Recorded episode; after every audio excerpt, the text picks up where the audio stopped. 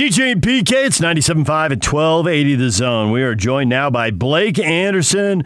He's the new head football coach at Utah State. Coach, good morning. Good morning. You have uh, you have come in at a curious time in the history of Utah State, and there are Aggie fans right now. There's much crying and gnashing of teeth that uh, this uh, investigation with the president is going to make it really hard on this new coach, and we're down. And they, they've got scars from the way the 70s, 80s, and 90s went, and you can probably look it up in a media guide for yourself. Those were bad decades, but they've emerged from that. And you were talking to two guys who have the opinion that the program's in a much different place and that whatever this investigation turns up, football players don't interact with university presidents very much. What their coaches are like is more important. Can you get that message across and uh, let Aggie fans know there's hope? Yeah, I would. I would tell you. Obviously, you know, I think people will do a great job on that and be thorough. And I've had limited limited uh, opportunities to get to know uh, the president, but you know what what little bit I've been around her, I was you know really encouraged with her, uh, just her I don't know the way she cares about the the, the students, and so uh, that you know that's going to be its own deal. You know I, I do agree with you. What happens in our building and and the culture that we create inside the locker room and the weight room and out on the field tends to be you know 99% of what our players are going to are going to you know experience every day. They just don't don't run into administrators a whole lot. Really don't have a lot of uh, a lot of interaction with them. Typically at a university this size, and so I've been really encouraged, even in the midst of all that. And obviously, we're trying to listen and see where we can, you know, affect change in, in a in a it really immediately if we possibly can, and, and make sure that that whatever issues they had don't get repeated. Um, you know, I, I've been really encouraged with just the response from the guys. I mean, they've been really close. This wasn't your problem. We're excited you're here we're ready to move forward.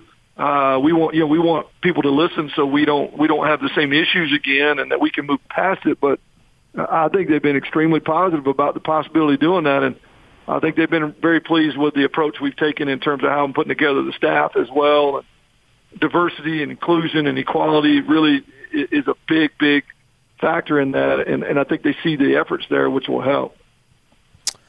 So I want you to remember, Coach, our show is named DJ and PK, and I'm PK. Here it comes. To, Here it you comes. Need to, you need to remember this.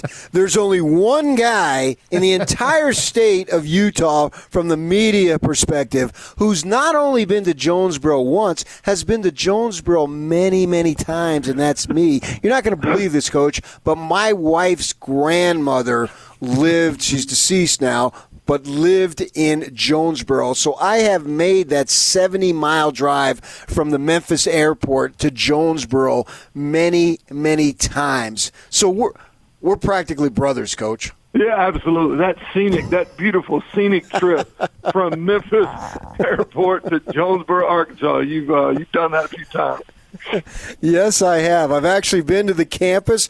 I've been to basketball games. I've been to baseball games for no other reason that I was bored stiff when I was in Jonesboro. So I would go over to ASU, and it always would make me laugh. We did. I think it was was it the Jonesboro Sun was the newspaper. I can't remember. Probably but, so. Uh, yeah.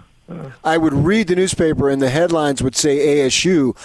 I'm a graduate of Arizona State, and I kept thinking, wait a second, that's not ASU. But nevertheless, it became my second ASU. So, sort of, I don't know if it's ironic or what have you, but because I had that very loose connection, I've actually followed the program in Jonesboro. So I'm familiar with what you've done, and I'm, I'm familiar with the community because I was there 20 times. Uh, the last time I was there was when she died. I served as a pallbearer, so I know a little bit about it. I know how how pretty much how tough it is to build a program there.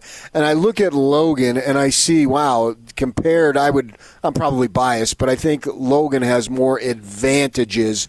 When you looked at the Utah State job, is that the way you viewed it? Now we know we had the situation with your wife and and you know deep condolences there, and you were talking about how uh, I read some stuff, you know, just maybe you needed to change because things were there that reminded you of her or whatever, and obviously it's a personal decision. But what allowed you to think that, okay, Logan is where I need to be? Well, uh, there's a lot of reasons to be honest with you, and and I did feel like a fresh start was was definitely it was time. My kids felt the same way. the people there have been amazing. By the way, getting us through the last three years has been uh, has been tough, but but just you you know, I mean, the community is unreal. Just great, great, uh, down to heart, down to earth people, and so they they did an amazing job, just kind of lifting us up. But I, I just felt like it was time for a fresh start. But I would have never left for a job that I didn't think had all all the things you needed to be successful. I mean, you you you can't just go take a bad job just because you're frustrated with with the city, you know, and and the the images that you see on a daily basis. I thought this was a great job. Now, Matt Wells is one of my closest friends and, and colleagues in the in in the profession. We've known each other for 15, 20 years now. He loved it here. I know he played here, but he loved it here. Was obviously successful. Loved working for John, which was huge. I wanted to work for the right guy. But I just I felt like you know my time in the Mountain West at New Mexico, I felt like I had a good feel for the league. I know it's changed a little, but a good feel for the league. Uh, you look at the dynamic of the state of Utah. There's around 25 to 30 Division One players a year in the state. You can probably cut that number by you know I don't know three three quarters of that just doesn't happen in the state of Arkansas. We got two to three players a year in the state of Arkansas. Had to go in everybody else's backyard. So the ability to start at home and build your roster at home, and even knowing you got to get into California and, and down into Vegas and Arizona and, and into Idaho, we'll get into Texas as well I just felt like college football starts with recruiting and recruiting base. Uh, and if you don't have a recruiting base, you, you're going to really, really struggle. So that's where it started, working for good people and the past success and tradition, and then just a great place to live. I, I come to Park City every couple of years. We come up here and snowboard and ski with my kids. We've loved it up here. Uh, you've seen Jonesboro. You've seen Logan. You know the difference between those two in terms of just – a place to live. So a lot of things excited me about it. But at the heart of it as a coach, the ability that I think to win this league and be as good as anybody else in the league, to me, that was, all right, got to go do this. Cannot pass on this opportunity. Couldn't wait to get it. Blake Anderson joined us. He's a new football coach at Utah State. Uh, the win loss record, you know, everybody's judged by wins and losses, and obviously this has been a horrible year for the Aggies. But when you watch video, how much talent is there? How much is this as a talent issue? How much was it just a talent issue with a couple of key position groups? How much of this was, uh, you know, there were a lot of distractions, and then that starts to tear down the effort and energy, and that's where the problem is. Uh, what's your assessment as you as you watch some video?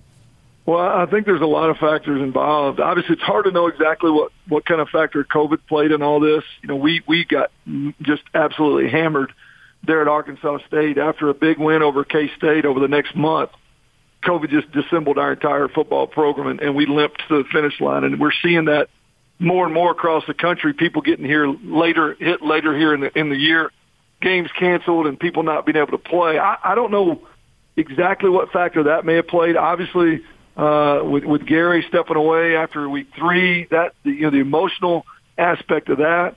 What you see on film is you see spurts and, and signs of some dynamic guys. There's speed, uh, one of the best return guys in the country, uh, a wideout that could, you know, absolutely fly at a couple of positions.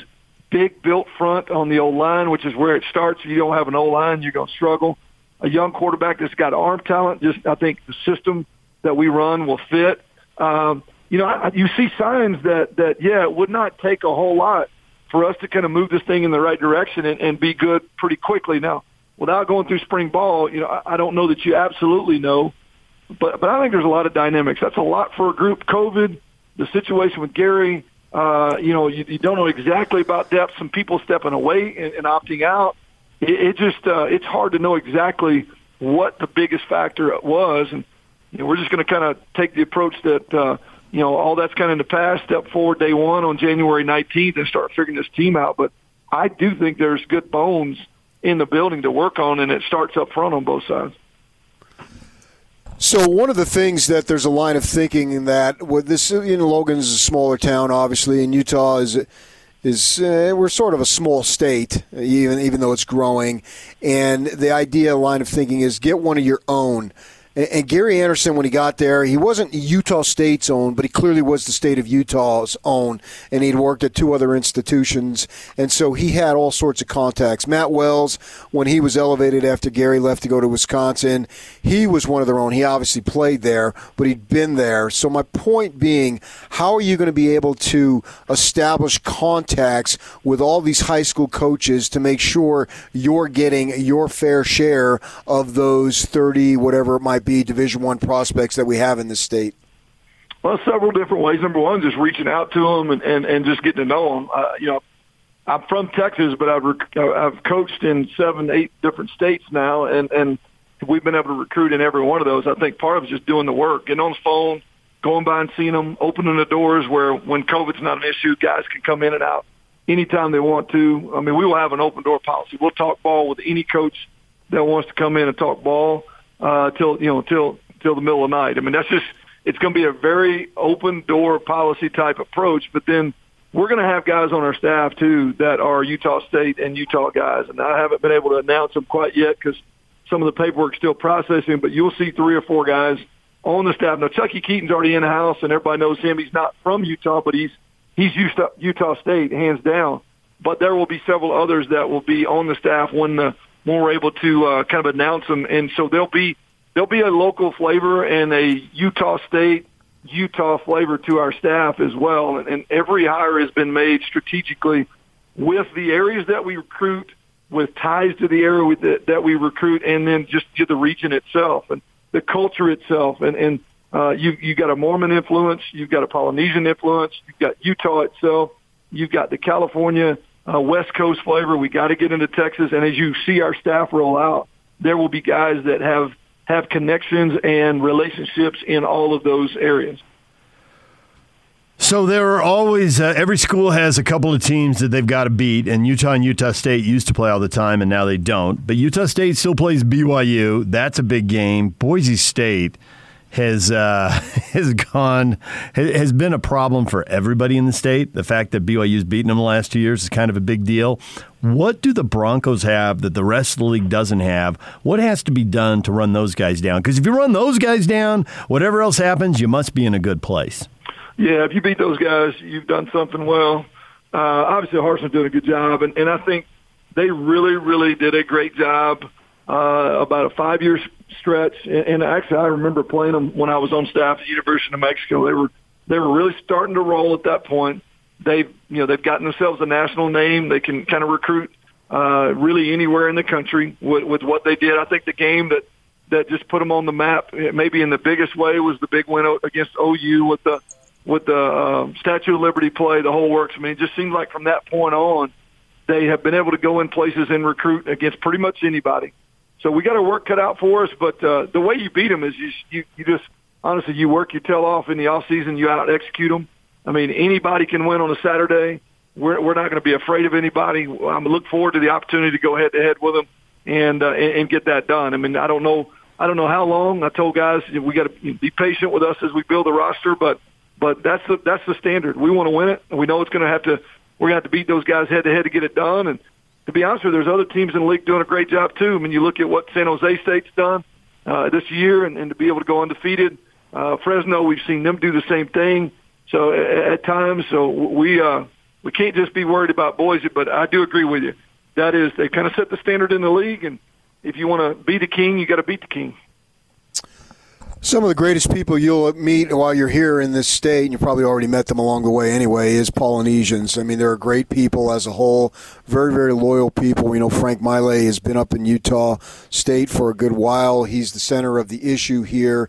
So the question for you is I don't know if you have to do a, a makeup or what have you, but how are you going to be able to present yourself to be able to make sure that the Polynesians trust you? Because obviously that's a big recruiting base. Yeah, no, I agree. I've had a, I've had a ton of Polynesian guys play for me in the past, and their family is, is where it starts with them. They are so loyal to family, and they should be. But but really, just all I, all I know to do is be myself. Man, I, I love the Lord. I'm a Christian before I'm anything else. Family's huge to me. Never more important than it is right now. Having lost my wife and my father both uh, recently, and so just me and my kids. And so I get it. Uh, I you know had every intention, honestly, of of trying to retain Frank on staff before this thing kind of got out of reach, and uh, you know we will we will definitely be respectful of what he's done here as a player and as a coach.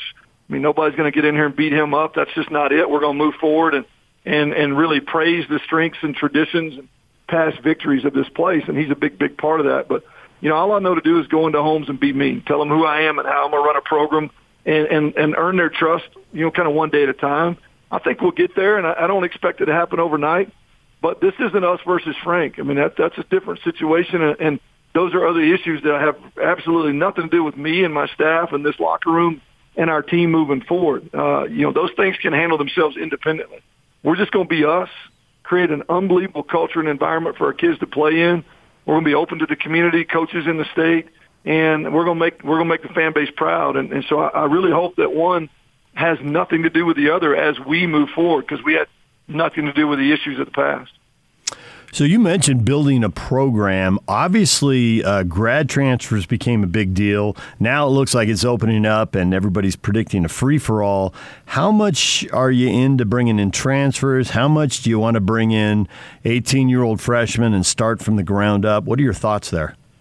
I think we need to do a little bit of both. Uh, there's some key positions that, that could use the influx of a leadership and veteran guy if it's the right guy. The premium is going to be on culture if they fit the vision and the culture. I, I don't want to go out and bring in just a great athlete that's that's you know a selfish me guy. I would only want to bring in veteran guys that I think would be great leaders and great additions to the locker room. Uh, we do want to balance that with some young talent that we can develop. Uh, and, and honestly, you know, ideally you want to build guys five years at a time, but with the opportunity to bring in a few veterans and in a couple key positions – uh, I, I think you'll see a mixture of both as we move forward. But we don't have a lot of spots to give. We're really, really limited. We've had to try to maneuver what they've done in the past and where we kind of want to head in the future. So uh, this particular class and how we recruit between now and August, you know, that we won't have a whole lot of action. It'll be we'll be building for next year's class more than anything because most of the recruiting numbers have already been exhausted. If that makes sense with how they handled the recruiting numbers this last year. You talk about with your children. Uh, maybe hopefully this isn't too personal, but how how is your family handling it? Because wow, you just look at the upheaval, which is including the move from from Jonesboro to Logan. I mean, that alone is somewhat difficult for, for children. And then the, the, the passings of your wife and your father, well documented there. How's all that working for you? You know, it's been hard. It's been hard, but we've we've luckily we've been together now. My kids are grown, so uh, I mean we've we've been through a lot. They're all the two oldest ones are in college there at ASU. One's about to finish. The other one is probably halfway done. They're both in love and, and probably not moving too far away from there at least anytime soon. Although I'm still trying to recruit my oldest one to come out here and help us. He's he's been a uh, student assistant on our on our football team there the last year after finishing playing uh, at Division two ball down the road my youngest one has already moved and is in Tulsa uh, doing school in Tulsa. So, you know, it's really more now just kind of about taking the next step. They really encouraged me to to make this move. They they felt like you know I wasn't progressing, that I was I was struggling personally to move forward. Um, I'm dating somebody now, and she's got two little girls. I think probably going to be harder on her and them in terms of the move than it is mine, because because really my my three are are pretty mobile and, and pretty much self-sufficient. Uh, uh, at least, uh, well, not not financially yet. I'm still bankrolling all three of those, but uh, but uh, but just in terms of you know what they want to do and moving on with their life, they're kind of at that point. So it comes at a good time for us. Okay, so PK is the king of Jonesboro, and you can remember okay. that. But when you remember DJ, and, and many people tell you this, I'm all about the food, Coach. So there you go. Your local tip if you haven't been to Angie's yet, there's a long line of people in the program at Utah State will take you down there and clean the sink. That's all I'm going to say. You got to go down there and clean the sink. Once you've done that, you know what we're talking about. That's the first step to being a local right there. Gotcha. I appreciate it. A radio guy, Scott Gerard, tipped me off to it. Now I know. I, I literally see bumper stickers about that in Salt Lake. Angie's clean the sink. I've I've well, pulled we've done it to a show light. from there. We did. We came I up and did a remote cinnamon roll over here the other day that looked like about the size of a football. So I, I can't imagine what you can get if you actually go into play. So it, it'll happen. There you go. All right. Well, we appreciate a few minutes. Thanks for coming on, Coach, and we look forward to talking to you in the future and, and seeing what the Aggies do. Appreciate you guys. Thanks. Blake Anderson, new Utah State football coach, joining us right here on 97.5 and 1280 The Zone.